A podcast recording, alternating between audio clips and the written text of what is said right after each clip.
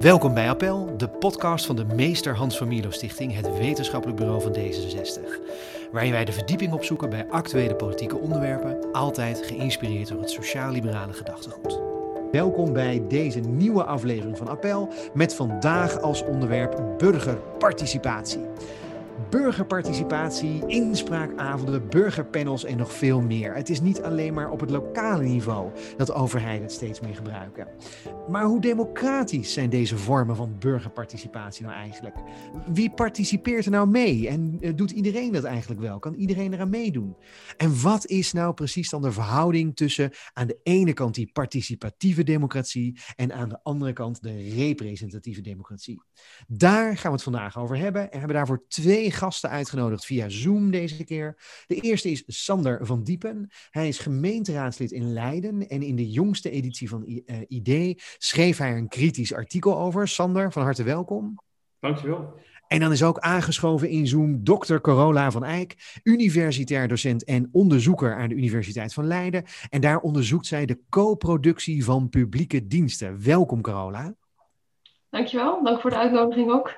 Ja, heel goed. En uh, voordat we verder gaan, uh, wel even belangrijk om te benadrukken. Je bent niet per se lid van D66. Je bent echt als neutrale onderzoeker ben je bij de podcast aangeschoven. Dat is het idee, hè, Carola? Klopt. Ja. La laat ik gelijk even die vraag aan jou stellen. Jij zegt uh, co-productie van publieke diensten. Is dat hetzelfde als burgerparticipatie? hoe moet ik dat lezen? Niet per se. Um, co-productie wordt meestal neergezet als een vorm van burgerparticipatie. Burgerparticipatie gaat eigenlijk over alle vormen van betrokkenheid van burgers. Uh, maar meestal in de volksmond, als we het hebben over burgerparticipatie, refereren we, zoals je net in de introductie ook al zei, uh, naar de inspraakavonden. Uh, dus echt de, vormen waarbij burgers bij beleidsvorming betrokken zijn. Mm. en in mijn eigen onderzoek kijk ik dan iets meer naar publieke diensten, dus op allerlei manieren dat burgers betrokken zijn nou ja, bij diensten die geleverd worden. Dus buurtpreventieteams, mantelzorgers, cliëntenraden, noem het maar op. Uh, de speeltuin die onderhouden wordt. Uh, en dat gaat dus vaak iets meer over het doen en iets minder over het uh, actief meepraten over beleid. Ja, precies. Dus het, het, het, doen in plaats van het denken of het doen in plaats van het discussiëren, zou je eigenlijk kunnen zeggen. Ja, vaak ja. zit dat stukje discussiëren er ook wel in. Ik noemde al even de cliëntenraad, dus daar zit natuurlijk ook wel een stukje discussie in. Ja. er zit vaak ook wel weer een, een, een, een actiever gedeelte in, laat ik het zo zeggen. Ja. Alright. Eh, dat we even helder hebben wat er precies bedoeld wordt. Hè? Als je zegt van de productie van publieke diensten. Dat is dus een vorm van burgerparticipatie. Maar er zijn heel veel meer andere vormen die hier nog uh, denkbaar zijn. Belangrijk om die laatste vraag als eerste, hè, die we net hadden. Die, die spanning tussen representatie aan de ene kant en participatie aan de andere kant. Misschien moeten we daar maar mee gaan beginnen met een wat eh, theoretische invalshoek. Waarom hebben we eigenlijk participatie? Want Sander, we hebben al representatie. Waar, waarom doen we dat eigenlijk überhaupt? Klopt. Uh, ik denk dat het wel belangrijk is als uh, stad dat je zegt van we betrekken onze inwoners zoveel mogelijk bij het stadsbestuur. Uh, uiteindelijk, als je ergens een ontwikkeling wilt gaan doen, of je stad wil verbeteren of veranderen, uiteindelijk de omwonenden die weten het beste hoe het daar kan landen in dat deel van de stad. Dus dat je aan die inwoners vraagt van hoe, hoe kijkt u hier tegenover? wat kan er beter aan het plan? Hoe eerder je dat weet, hoe beter het is. Dus wat dat betreft is burgerparticipatie denk ik een verbetering van het lokale bestuur. Een verbetering, maar je zou kunnen zeggen, ja, uh, toen we ooit de grondwet schreven en toen we ooit het staatsbestel inrichten, hebben we gewoon gezegd, dit is hoe onze democratie functioneert. Als kiezer stem je op iemand die namens jou een hele reeks moeilijke beslissingen neemt en dat is het dan. En vier jaar later zeg je tegen zo'n persoon goed gedaan of slecht gedaan en ik stem op een andere partij. Wat voegt dit dan specifiek toe eigenlijk? Exact. Hier raak je wel inderdaad een beetje het punt erbij. Uh, de omwonenden die berekenen vanuit hun eigen uh, uh, belang. Terwijl het raadslid is gekozen namens de hele gemeenschap en verdedigt het algemeen belang. En ik zelf bijvoorbeeld als raadslid op het gebied van stedelijke ontwikkeling of ruimtelijke ontwikkeling, ja, dan ga je vaak al snel zitten in mensen hun achtertuin. Want niemand wil bij voorbaat dat er een woontoren achter zich wordt gebouwd. Terwijl ondertussen heb je bouwopgaven en is voor het algemeen belang wel belangrijk dat er uh, woningen bij komen. Dus het raadslid uh, moet dan inderdaad goed het algemeen belang weten te wegen. Terwijl alle omwonenden zullen voor hun eigen belang opkomen. Ja, nou, zei, Carola, ik ben benieuwd naar jouw reactie daarop. Vertel. Um, nou, ik denk dat dit wel een heel terecht punt is. En ook wel een van de meer fundamentele vragen natuurlijk. Moet je burgerparticipatie willen en waarom wil je dat? Um, en hoe zie je dat inderdaad in zijn verhouding tot het representatieve stelsel dat we hebben? En wil je die twee stelsels mooi met elkaar integreren, dan zou je wel op dit soort vragen antwoorden moeten gaan geven. Hoe, hoe plaats je belangen tegenover elkaar? Uh, en waar ligt ook uiteindelijk het primaat? En welke verwachting leg je daarbij ook met, bij burgers neer die uh, wel meedoen aan zo'n participatietraject? Is het uiteindelijk de gemeenteraad uh, en BNB die, uh, die de knopen doorhakken. dan zullen burgers misschien ook zoiets zeggen van ja, hallo, wij zitten hier al die tijd bij, maar we hebben nu een plan neergelegd en de gemeenteraad veegt het zo van tafel. Um, of zeg je van nou, jullie mogen wel meedoen, maar we leggen het primaat ook daadwerkelijk bij jullie neer ja, dan zal de gemeenteraad ook moeten accepteren dat hij op dat moment een stapje terug moet doen. Ja. En ik denk dat je heel goed per initiatief moet gaan kijken wat werkt hier het beste. Um, en dan de keuze daarvoor moet maken. Ja, eh, per initiatief kijken dus. Maar als ik Sander goed begrijp, is dat dus eigenlijk best ingewikkeld. Want op het moment dat je een concreet initiatief hebt, dan gaan we gaan een windmolenpark daar bouwen, of we gaan een woontoren daar bouwen, of een parkeergarage daar. Uh, dan zul je per, per initiatief eigenlijk sowieso al wel lokaal, in de plek waar het gaat gebeuren, gegarandeerd weerstand krijgen. Dus waarom zou je dan nog die, die verantwoordelijkheid van het besluit delegeren aan die club, waarvan je toch al van tevoren weet dat ze weerstand hebben? Logische weerstand misschien ook, maar ja, je weet toch dat het gaat komen. Dus dan heeft het helemaal geen zin meer om per initiatief dat af te wegen. Eh, Carola, hoe zie jij dat?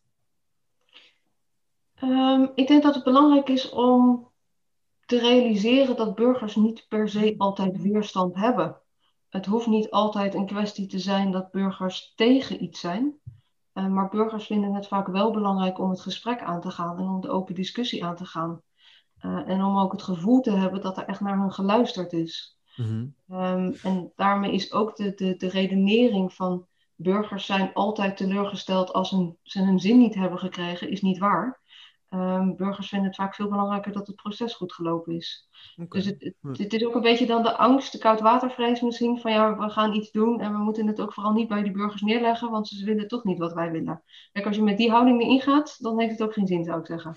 De, dat is waar, dat klopt. Dat lijkt me inderdaad geen verstandig idee. Um, tegelijkertijd um, is het wel ja, moeilijk te voorkomen, denk ik. Dat is, je, je, geeft ook aan van ja, mensen moeten het gevoel hebben dat er naar ze geluisterd is.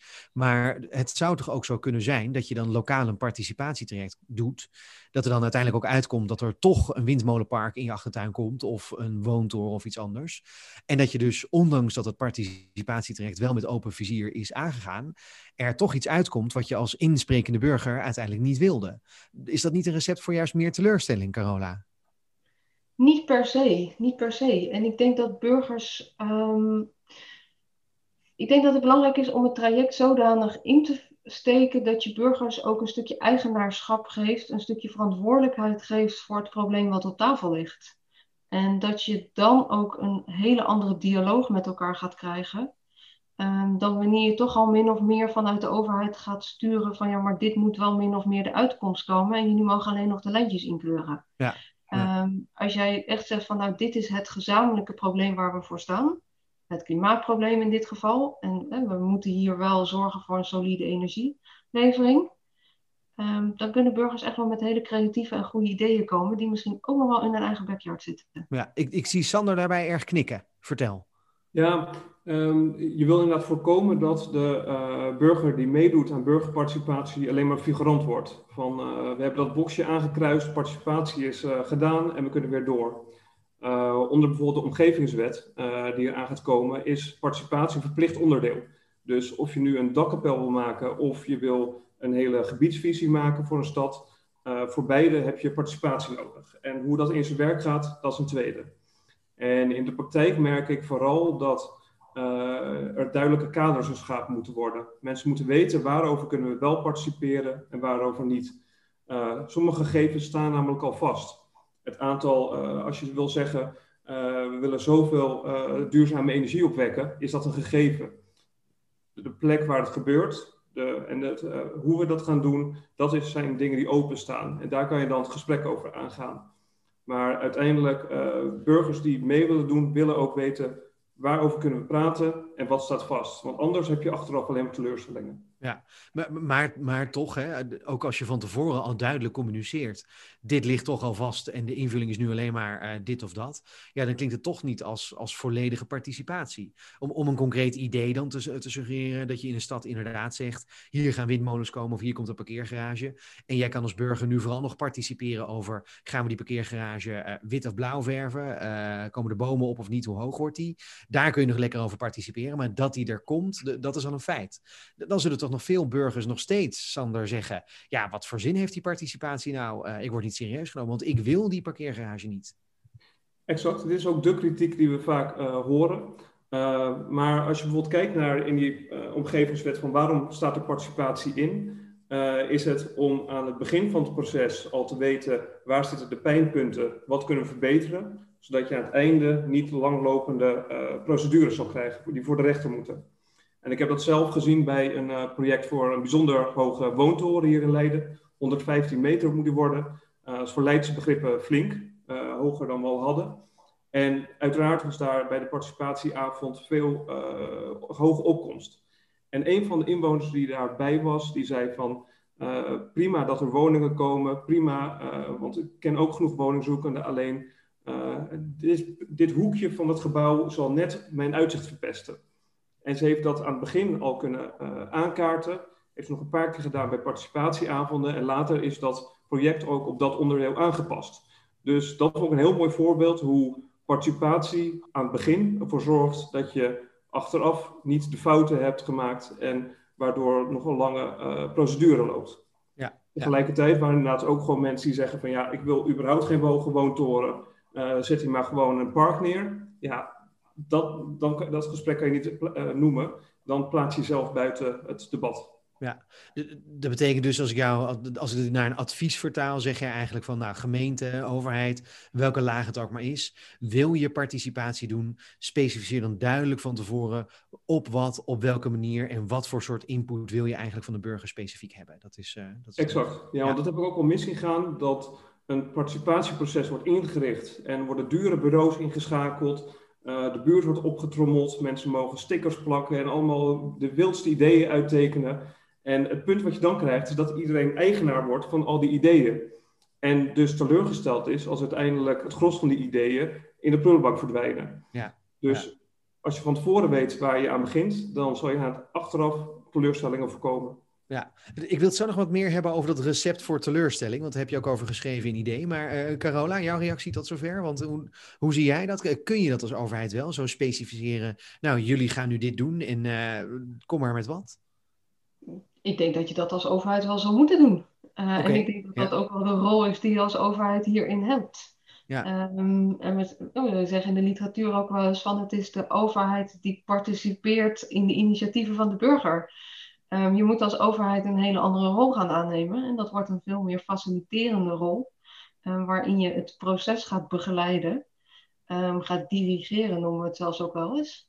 En zonder dat jij natuurlijk jouw eigen ideeën al als, als een uitkomst neer gaat zetten. En ik denk dat je ook moet realiseren dat het niet per se het doel is van participatie om het iedereen naar de zin te maken. zo, zoveel Nederlanders als er zijn, zoveel meningen zijn er. Uh, en je kunt nooit zorgen dat een beleid uh, voldoet aan de wensen en behoeften van iedereen. Ja. Uh, dat kun je niet via het representatieve systeem, maar dat kun je ook niet via het participatieve systeem. Ja, dat is toch wel voor, denk ik, veel burgers een schokkende mededeling die je nu doet. Dat de overheid niet altijd exact doet wat ik wil. Dat is Carola. Ja, maar het is wel realistischer, denk ik. Ja, nou ja, ik zeg het maar even, omdat ik, ik, vraag me toch wel eens af of sommige burgers dat wel doorhebben. Dat de overheid niet een soort. Ja, nou ja, goed, ik klink misschien te liberaal nu. Ik uh, hou mijn mond maar. Uh, ja, uh, Sander, vertel. dus ja, het hoort er ook gewoon bij, teleurgesteld worden als burger. Um, ik, ik wilde van jou weten, dat vond ik wel interessant in dat idee-artikel, dat je, wat je daarop schreef. Um, dat soms dus juist inderdaad die participatietrajecten eigenlijk gegarandeerd bijna leiden tot teleurstelling. Hoe, hoe werkt dat precies? Ja, dat is toch wel. Uh, uh, ook, ook, als je dan terugkijkt van hoe is participatie eigenlijk hier bijvoorbeeld in Leiden ontstaan. Nou, eerst was participatie dat simpelweg de wethouder voor een groep burgers stond, zegt: Dit worden de plannen, heeft u nog vragen? Nou, dat is natuurlijk geen participatie, dat is hoogstens een informatieavond. En inmiddels zijn we dan stappen verder geweest en wordt het veel meer in, nou, zoals ik net beschreef, van die zaaltjes waar je dan stickers mag plakken, je wildste ideeën geven.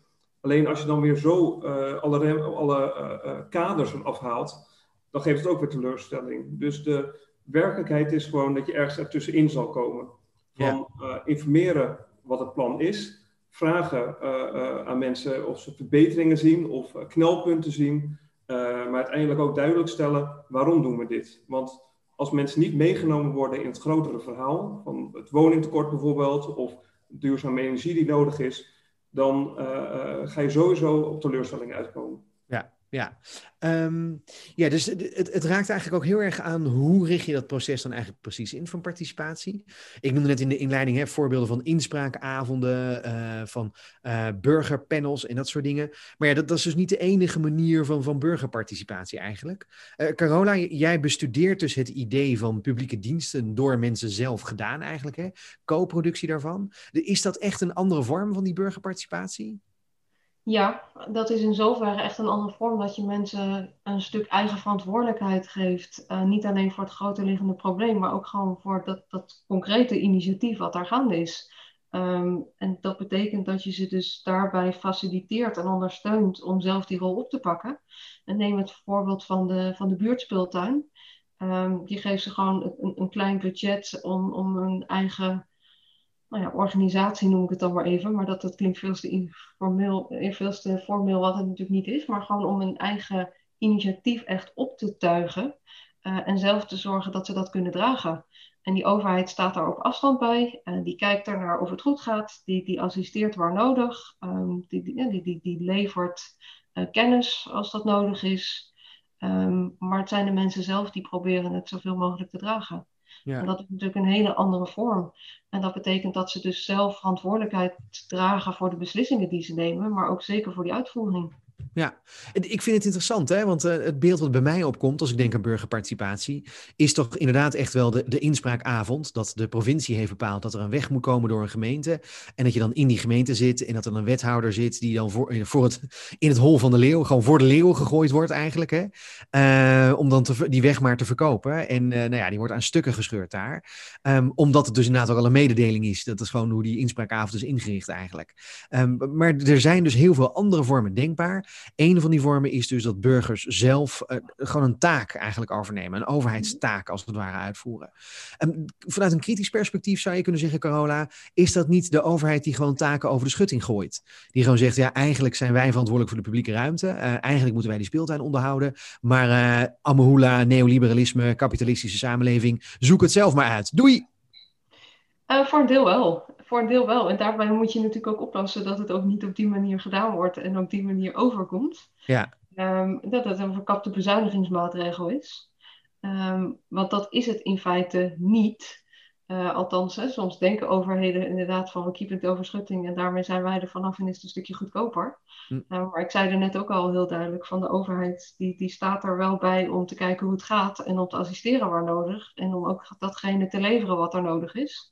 En dat betekent dat dit soort projecten ook zeker geld kosten voor de overheid. Dus het is niet een bezuiniging van uh, hier heb je het, zoek het maar uit en wij zijn er vanaf.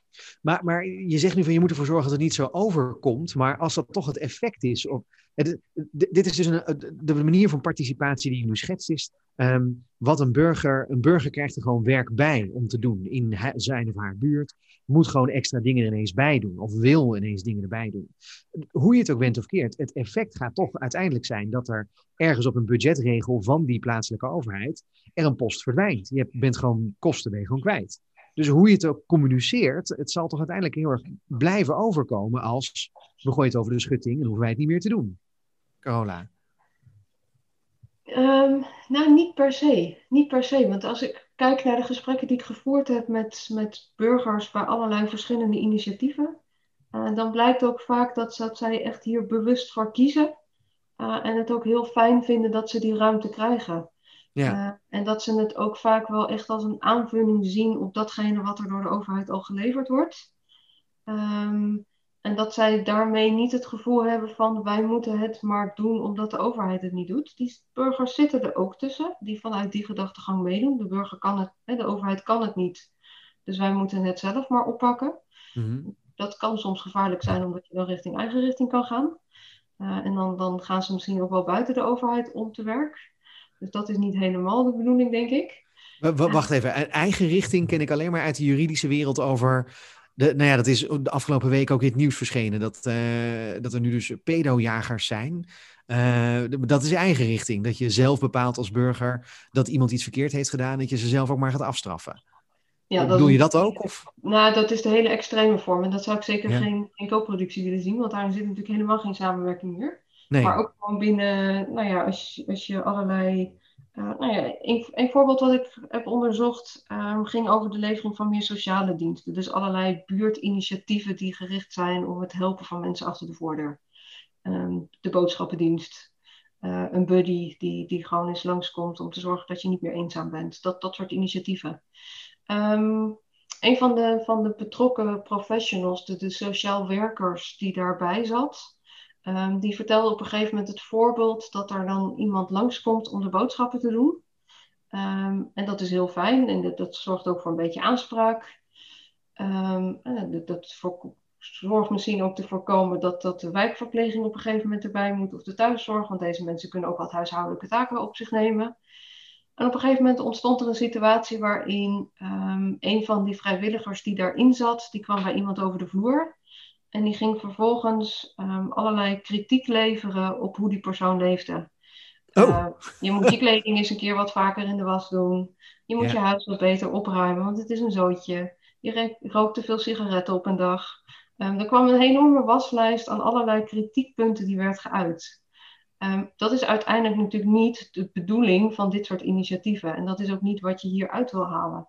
En zo kun je dat doortrekken naar allerlei initiatieven. Je ziet het ook bij de buurtpreventieteams, je ziet het ook uh, bij mensen die een buurtbarbecue organiseren, uh, die dan misschien net iets te veel gaan doen dan dat je eigenlijk zou willen als overheid. Ja, dus maar, dat is meer wat wij met eigen richting bedoelen. Ah, oké. Dus oké, maar eigenlijk moet je dan als overheid gewoon blij zijn. Ze doen wat meer dan de bedoeling is. Dat is. Uh...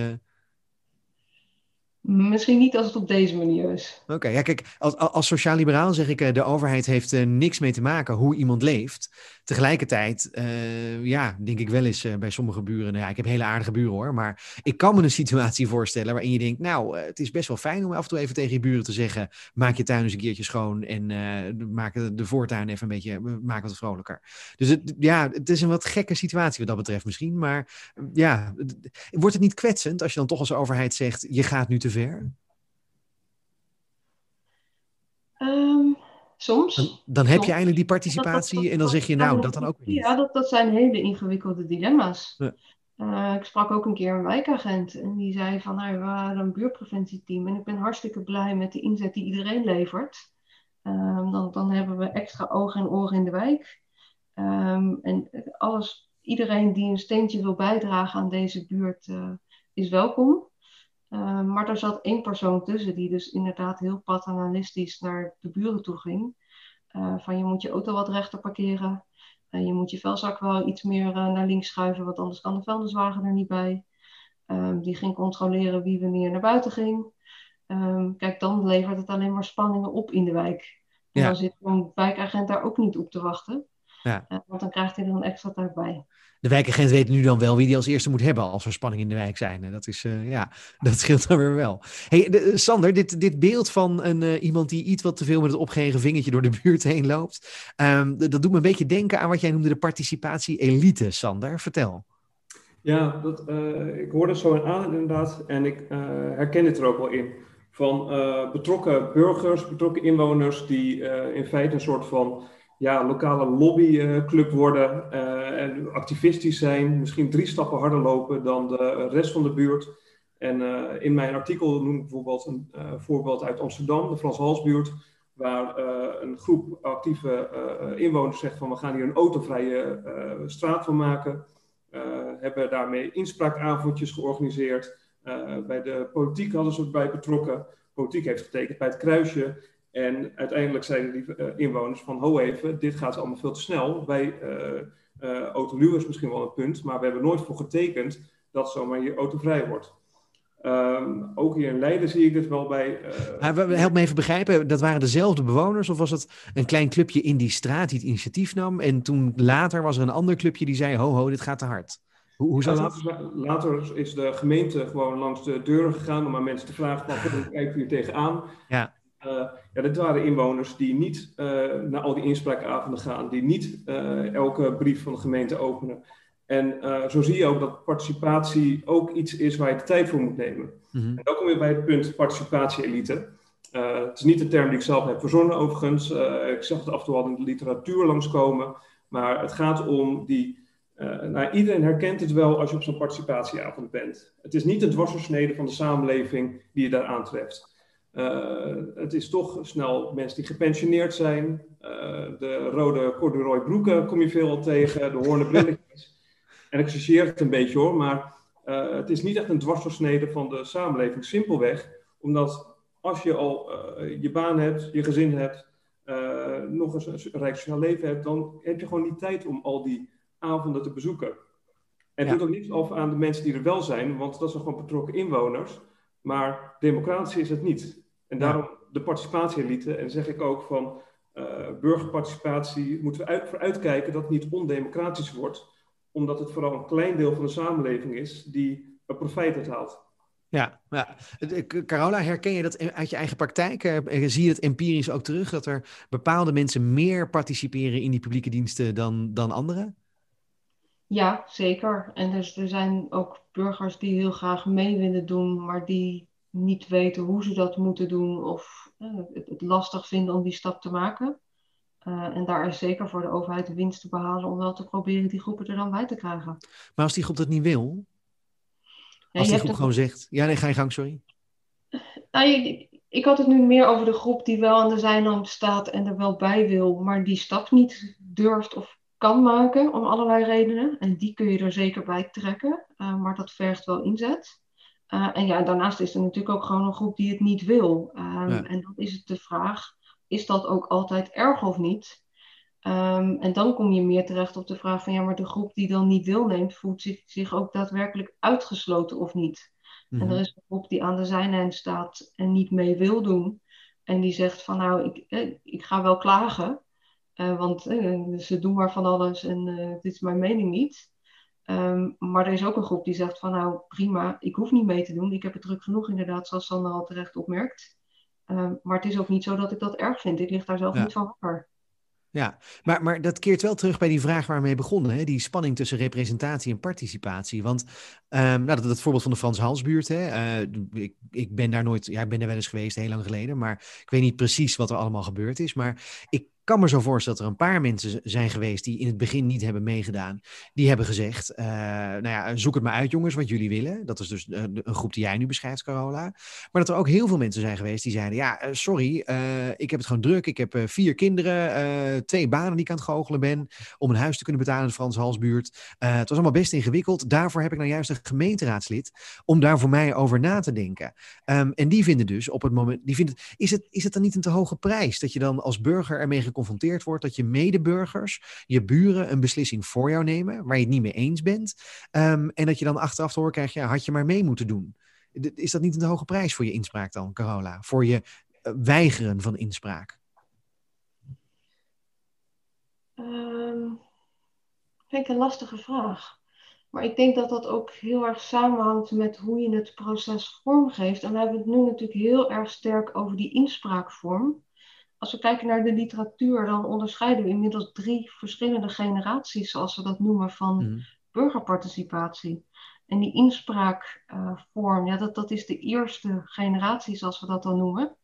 Uh, inderdaad, meer de vorm van laat mensen een mening geven. En dit is wat meer gekaderd. En nou ja, de overheid heeft het misschien toch al min of meer geregeld. En dan krijg je daarna de, de volgende generaties veel meer die interactieve beleidsvorming. En daarna krijg je de vormen van de, nou ja, wat we dan tegenwoordig de doe-democratie in de participatiesamenleving noemen. Mm-hmm. En ik denk dat het dus ook heel belangrijk is om daar een goede mix in te vinden. Um, en te kijken van zorg dat je nou voor verschillende mensen op verschillende manieren de mogelijkheid biedt om iets eruit te halen.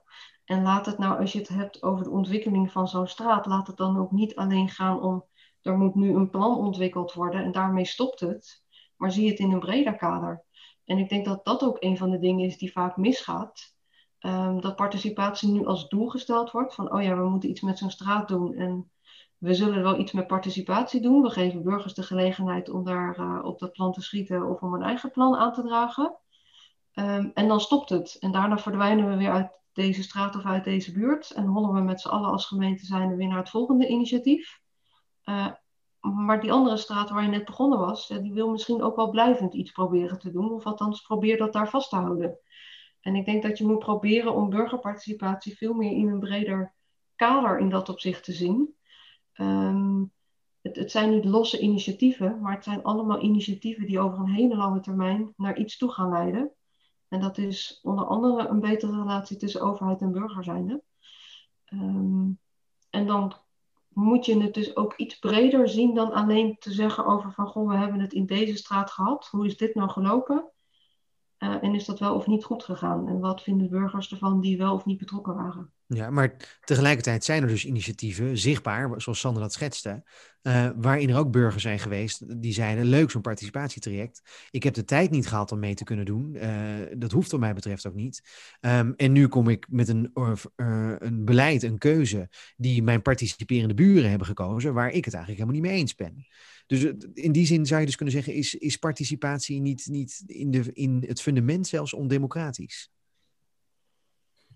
Als ik erop in kan haken. Ja, Sander? Ja. Wel het belangrijke, de uh, beste vorm van participatie, van betrokkenheid van de burger bij het lokale bestuur, is de verkiezingen. Dan hebben we dat meer dan de helft van de mensen uh, zegt van ik wil dat de stad deze kant op gaat. En daar zou ook het politieke primaat moeten liggen.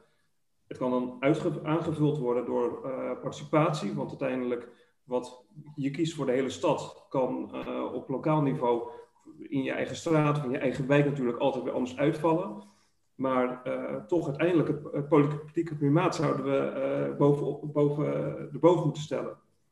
Ja, ja. Maar goed, dat, als je dat dan weer doet, dan blijf je weer, dan, gaat het de andere kant op gaat het weer verkeerd. Namelijk dat de overheid dan iets beslist, als in bij monden van de politieke primaat wordt er iets besloten. En dan zeg je dus als burger, ja maar hola, dan word ik dus geconfronteerd met een, met een keuze. Dus we zitten, als het gaat over participatie en representatie, ja, we blijven telkens maar een beetje daar, daartussen uh, gespleten worden eigenlijk in zekere zin. Dat is, het is moeilijk om te, te bepalen welke nou precies meer democratisch is en, en hoe dat dan precies zit. Dat is, uh, ja. Uh, Carola, je had het over die generaties. Dat, drie generaties, dat is iets wat we in de literatuur over beleidsparticipatie blijkbaar terug kunnen vinden. je schetste ze net heel kort, maar, maar kun je nog wat meer over vertellen, over die, die generaties van participatie? Um, nou, het begint eigenlijk vanuit het, het, spanningsveld wat je, wat je, wat je nu schetst. Hè? Van, van we hebben de, de representatieve democratie versus de participatieve vorm van democratie. Um, en de gedachtegang was van, ja, leuk dat representatieve systeem, uh, precies zoals jij het nu net schetst. Um, maar vier jaar lang doen we niks met die burger. En dan komen we na vier jaar opeens weer terug nou, hier zijn we weer en wil je nu weer even je stem uitbrengen. En vanuit die gedachtegang is die hele eerste golf op gang gekomen. Van moeten we niet op de een of andere manier zorgen dat we burgers actief een mogelijkheid geven om tussentijds al inspraak te leveren. Um, en dat zijn dus echt de, de inspraakavonden die, die de jaren 60, 70, vooral van de vorige eeuw zijn ontstaan. Uh, maar op een gegeven moment zag je dat dat spaak liep. Ik vind je timing wel heel interessant. Hè? Jaren 60, dat, dat verklaart ook heel goed het gevoel wat Sander net schetste over de types die je tegenkomt op inspraakavonden. Hele flauwe grap, sorry. Maar nee, dat is, ga verder, sorry. Eerste generatie dus, inspraakavonden jaren 60, 70. Vertel. Ja, ja. een leuke, leuke linkje misschien eh, naar eh, de partijen waar we bij zitten van wetenschappelijk uh, want die was mede ook de aanjager van dit soort initiatieven die ontstonden. Um, Nog wel, je, ja. je, je, zag dat het, dat het spaak liep, in die zin dat, dat burgers met hele enthousiaste ideeën kwamen, um, maar dat de gemeente dan vaak zei van ja, fijn dat jullie dit aandragen, maar we kunnen er eigenlijk niks meer mee, want we zitten al zover in het proces, we hebben alles al geregeld, allerlei externe partijen die betrokken zijn, uh, afspraken die gemaakt zijn, noem het maar op, dus we kunnen daar niks meer aan schuiven. Uh, en vanuit die gedachtegang, dan zit je een beetje rond de jaren 80, 90 zo'n beetje, dan zie je dat echt die interactieve beleidsvorming op gang komt het idee van nou laten we het uh, breder trekken, laten we die burger ook vooral zo vroeg mogelijk betrekken. dat wij niet zelf als overheid al alles vastgelegd hebben, maar dat we echt nog aan alle knoppen tegelijk kunnen draaien. Ja, dat is een beetje wat ik Sander net hoorde beschrijven eigenlijk. Hè? Van dat je wil proberen om, ja, het, misschien toch een gekunsteld woord, maar dat je iets van draagvlak eigenlijk al in het begin van het proces wil gaan inbakken, zodat als het helemaal klaar is, dat je dan kunt zeggen, uh, het draagvlak is er. Ja, precies. Ja. Uh, en dan zie je daarna op een gegeven moment, en dan zit je vooral vanaf de jaren 2000, uh, eh, dan zie je, nou, heel recentelijk natuurlijk ook uh, in 2013 is het geweest met de, de tramreden, de participatiesamenleving die daarin letterlijk genoemd werd. Dat heeft het enorme, enorme vlucht genomen. maar dan zie je vooral vanaf de jaren 2000 dat de gedachtegang is van ja, maar we kunnen burgers dus nog steeds blijven vragen om actief te zijn met beleid. Maar daarna is het toch nog steeds de overheid die het uitvoert. Uh, en dat is eigenlijk ook heel erg zonde, uh, omdat die burger ook heel veel waardevolle input kan leveren als het gaat om die uitvoering. En we daar echt gebruik kunnen maken, niet vanuit het bezuinigingsoogpunt waar we het er net over hadden, ja. maar echt vanuit de gedachtegang van zij weten veel beter wat werkt in een eigen context. Uh, en zij kunnen daar ook veel beter initiatieven aandragen. En belangrijk daarbij ook, um, dat op een gegeven moment het inzicht ontstond dat er in de samenleving gewoon ook al een heleboel gebeurt. Burgers zijn op allerlei manieren actief. Uh, die, die hebben gewoon al een enorm sociaal kapitaal, zoals we dat dan noemen.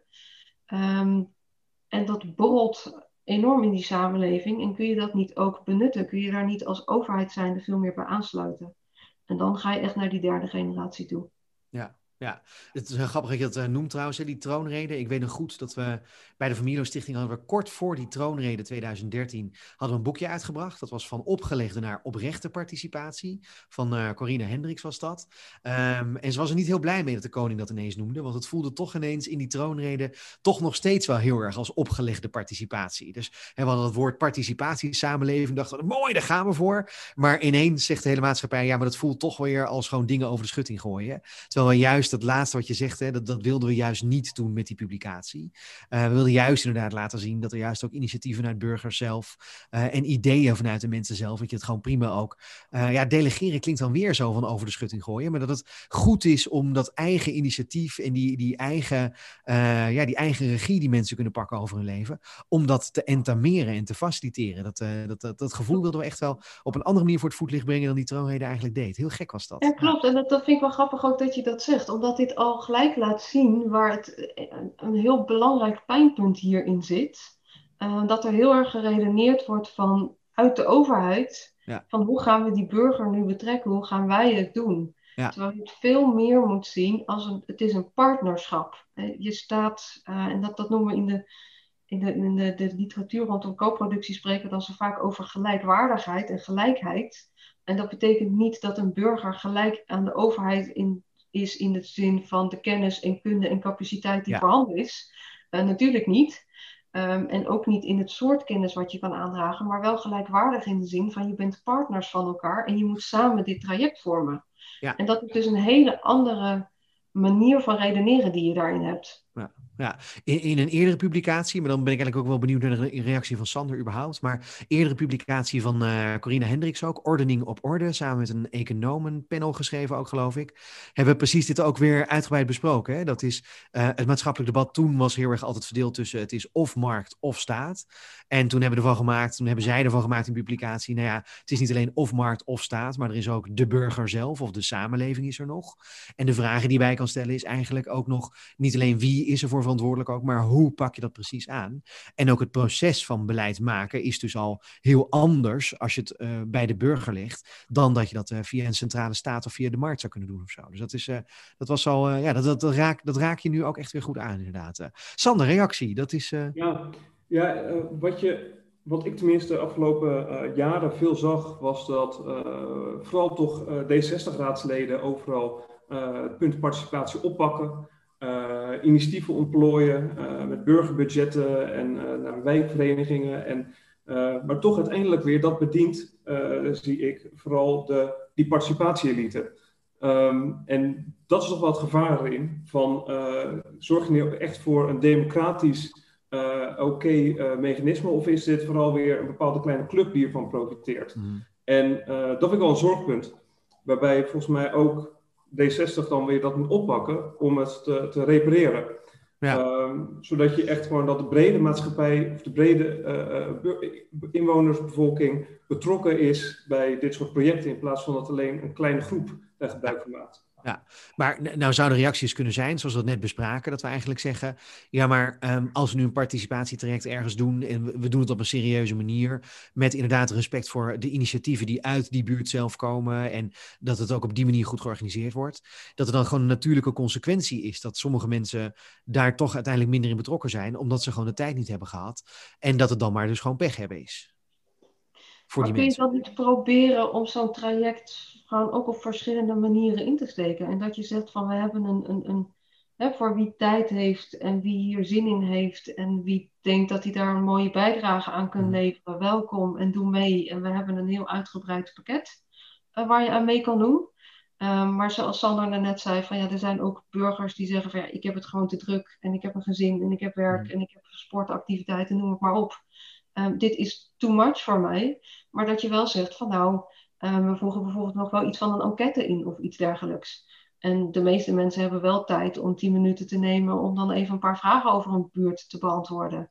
Uh, of organiseer iets anders waarbij ze gewoon heel snel uh, en heel gemakkelijk, heel toegankelijk ook vooral um, hun eigen visie kenbaar kunnen maken. En dan kun je dat wel nog steeds meenemen. Maar dan heb je de participatie light versie, noem ik het dan maar. Ja. Dus je, je, moet het niet als één traject zien van um, het, het, is allemaal heel veel wat door iedereen tegelijkertijd gedaan moet worden. Uh, maar je, je moet daar juist in zoeken uh, naar verschillende gradaties. Ja, ja. Zodat iedere burger daar ook vanuit de eigen kennis en kunde, maar ook de tijd die hij beschikbaar heeft, een bijdrage aan kan leveren. Ja, manieren van burgerparticipatie vinden dus die voor iedereen beschikbaar zijn of voor iedereen toegankelijk zijn. Zodat ze zelf kunnen kiezen hoe en in hoeverre ze daarmee uh, aan mee willen doen. Zeker. En dat begint ermee dat je als overheid um, moet leren. En ik zeg even met nadruk leren, want het is echt een leertraject hoor, waar je in gaat. En het is ook heel makkelijk om nu te denken van in een podcast uh, hebben we het ei van Columbus uitgevonden en nu kunnen we het advies Tuurlijk. geven. Maar dat doen we altijd. Dat, is, uh, dat gebeurt gewoon. Ja. dat, dat, gaat ook niet lukken. Um, het is gewoon echt een leertraject. Maar je moet leren als overheid ook om te gaan redeneren vanuit je burger. Ik zei net al dat partnerschap. Mhm. Maar ook het leren begrijpen van wie zijn die burgers nou? En wat drijft en motiveert hen? En we kunnen het, dat, dat is ook heel logisch, maar we spreken nu iedere keer over de burger. Ja. Maar de burger bestaat niet. In een van mijn eigen studies die ik heb uitgevoerd, ben ik ook vanuit, bewust vanuit dat startpunt weggegaan. En heb ik gezegd van ik wil gewoon begrijpen, we hebben het over participatie van burgers, we hebben het over samenwerking met burgers. Maar wie zijn die burgers nou eigenlijk? Ja. En toen ben ik gaan kijken van wat voor verschillende motieven zie ik nou, wat voor verschillende motivaties zie ik nou bij die burgers terugkomen. En dan kun je de burger echt gaan verdelen in verschillende type burgers die allemaal hun eigen nou ja, motivaties hebben om deel te nemen, maar die dus ook iets anders in zo'n traject zoeken. Ja. En dat biedt natuurlijk heel veel openingen als overheid zijn om te zeggen van nou, wat moeten wij dan ook bieden? Wat moeten wij faciliteren, zodat al die verschillende burgers um, een plekje krijgen in dat proces? Wat zijn die types burgers dan? Heel divers. Um, er zijn burgers die, die, die, die zien zichzelf echt als een semi-professional. Dus, die, die, hè, we hebben de kennis en kunde. Ik heb al jarenlang een baan uh, die, die relevante kennis hiervoor oplevert. Hm. Uh, en ik zie mezelf als nou ja, een soort van ambtenaar of een soort van hè, echt een professioneel iemand. En ik kan vanuit die hoek uh, kan ik een participatietraject ingaan. Uh, dus die zou je ook prima met een architectenbureau om de tafel kunnen gaan laten zitten. Um, er zijn ook burgers die veel meer zitten op wat we dan noemen het netwerken. dus die doen mee vanuit de gedachte van ik wil verbindend zijn in mijn wijk. Um, en ik zoek ook bewust die activiteiten op waarin ik mensen kan verbinden. Um, je hebt ook de socializer, zoals we hem dan genoemd hebben. Dus echt mensen die meedoen aan dit soort trajecten vanwege de gezelligheid. Uh, we doen mee, want hè, anders zitten we thuis en nu hebben we de mogelijkheid om onze buren te leren kennen. In plaats uh, van te Netflixen en geld te geven aan een bedrijf dat ergens in Amerika zit. Uh, bijvoorbeeld. Ja, bijvoorbeeld. Ja, ja, um, die, die, zoeken natuurlijk ook alweer heel ander soort dingen. Dus zo heb je echt verschillende. Er zijn ook burgers die heel erg resultaatgericht zijn. Wij hebben een doel voor ogen, daar willen we heen. En dit is een middel voor ons om dat doel te bereiken. Ja, ja. Sander, herken je die, type, die types uit je eigen gemeenteraadspraktijk? Ik wilde het echt net zeggen. Uh, zo, zo, grappig. Ik kan zo de gezichten nu voor me halen die ik afgelopen jaren heb zien langskomen. Vaak zijn het ook weer dezelfde types die dan elke keer weer op ziet duiken in een andere uh, ja. Het is leuk om te horen. En uh, ik denk ook wel de, de rol hierbij ook weer voor de, de gemeenteraad is het controleren op dat wel de hele stad hier profijt van haalt. Dus dat niet alleen bijvoorbeeld in het meest welvarende deel van de stad, waar de pensionaars wonen met alle tijd, dat die alle mooie projecten kunnen opplooien waar al het gemeenschapsgeld heen gaat. Maar dat het verdeeld over de stad bij elke burger eigenlijk terechtkomt. Dat iedereen ervan profiteert. Uh, Daar zie je dan ook wel weer die controlerende rol voor een gemeenteraad. Ja, volgens de, de wet heeft de gemeenteraad ook meerdere taken tegelijkertijd. Hè? Dat is uh, volksvertegenwoordiger zijn. En dat is eigenlijk wat we in het begin hebben genoemd de representatieve functie. Maar tegelijkertijd ook kaders stellen aan het uh, college. En dus inderdaad ook controleren. En je zou dus kunnen zeggen, je kunt als gemeenteraadslid ook gewoon controlerend zijn bij participatieve projecten. Dan doe je dus, voldoe je dus aan je taak. En tegelijkertijd kun je een participatietraject hebben. En tegelijkertijd uh, kun je het dus ook balanceren met die representatieve functie eigenlijk. Dus het is mogelijk ja. gewoon. Ja, het, het, wat we ook eerder zeiden, van, het is inderdaad echt een zoektocht. En uh, sommige projecten zullen minder goed uitpakken of zo, zal... Uh, ja, je, je, weet van tevoren nog niet waar, wat nou de perfecte oplossing is. En misschien wat Carola ook zei, van, is er wel een perfecte oplossing? Of moeten we een mix gaan doen? En kijken, misschien ja. voor die speeltuin kan je de ene vorm van participatie toepassen voor het woningbouwproject. is een andere vorm. En voor de hele gebiedsvisie kan je misschien met een enquête gaan werken, zodat iedereen uh, uh, zijn, uh, zijn, input kan leveren. Ja. ja. We zien dat nu in, in Leiden hebben we doemee.leiden.nl, een enquêteplatform. Het is eigenlijk ontstaan mede ook door de, door de coronacrisis, dat je nu toch al naar digitale vormen moet gaan kijken. En ja, veel participatie gebeurt daar nu gewoon digitaal. En dat werkt wel. Het gaat verder dan een referendum, want je krijgt tal van vragen en dus niet alleen ja-nee oplossingen. Ja. Maar, ja, wordt echt gewoon richting gevraagd van de inwoners. Ja, ja, en dat is dus wat verder dan Famke Louise vragen om een campagne voor je te voeren voor heel veel geld. En dat is het dan. Uh, je betrekt mensen echt. Uh, dat is, uh, ja, tot, tot en met deze hele coronacrisis had ik geen idee wie Famke Louise was. Maar ineens had ze ruzie met Diederik Gommers en toen, toen wist ik het. Nou ja, Carola, noem nog eens even kort, want we moeten ook wel zo afronden. Maar noem nog eens even kort wat, wat andere varianten die, van, van co-productie van publieke diensten of van burgerparticipatie, die voor jouw gevoel nou, werken of creatief zijn of, uh, of gewoon leuk zijn om naar te kijken? Carola? Uh, in de vorm van, van hele concrete initiatieven of zo ja. doen? Ja. Uh, ik zag toevallig gisteren zag ik het op de televisie een voorbeeld. Dat vond ik wel een leuk voorbeeld. dat ging over de, over de stations. de, de, een probleem met stations die, die heel ongezellig zijn en heel kaal zijn. en toen gingen ze naar één, één station toe. Um, ik dacht dat het Deurne was uit het hoofd. En daar waren dus de burgers zelf, de buurtbewoners, die daar zelf het heft in de handen hebben genomen in samenwerking met NS. Uh, en die zeiden van nou, wij weten eigenlijk zelf wel hoe we dit kunnen doen. En die hebben dus een heel soort, nou ja, soort buurttuin daaraan gekoppeld. Uh, die hebben er ook een traject van gemaakt waarbij ze mensen met een afstand tot de arbeidsmarkt erbij betrekken. Uh, die daar ook nou ja, echt een actieve rol in dat project hebben.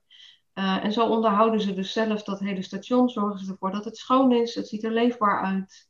Um, dus dat vond ik eigenlijk wel een heel leuk, uh, heel leuk voorbeeld uh, wat nu te boven komt als je nu uh, deze vraag stelt. Heel goed, ja, heel goed. Sander, heb jij nog één leuk voorbeeld? ja, het Singlepark is denk ik wel het beste voorbeeld. een aanrader ook om heen te gaan als je een keertje Leiden bezoekt.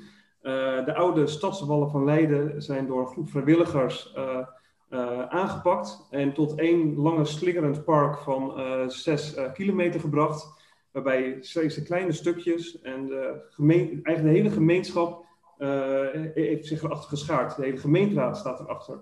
En dat is gewoon ontstaan door een kleine groep inwoners die, die het heeft opgepakt. En nu is het denk ik wel een van de mooiste stadsparken van, uh, van het land geworden. Heel goed, ja. Heel goed. Het levert dus wat op. Dat is denk ik uh, heel goed, uh, die burgerparticipatie. hey, ik wil hem hiermee afronden. Uh, ik heb veel van jullie geleerd vandaag. en ik denk dat de conclusie is wel... Ik begon misschien met participatie en representatie een beetje tegenover elkaar zetten.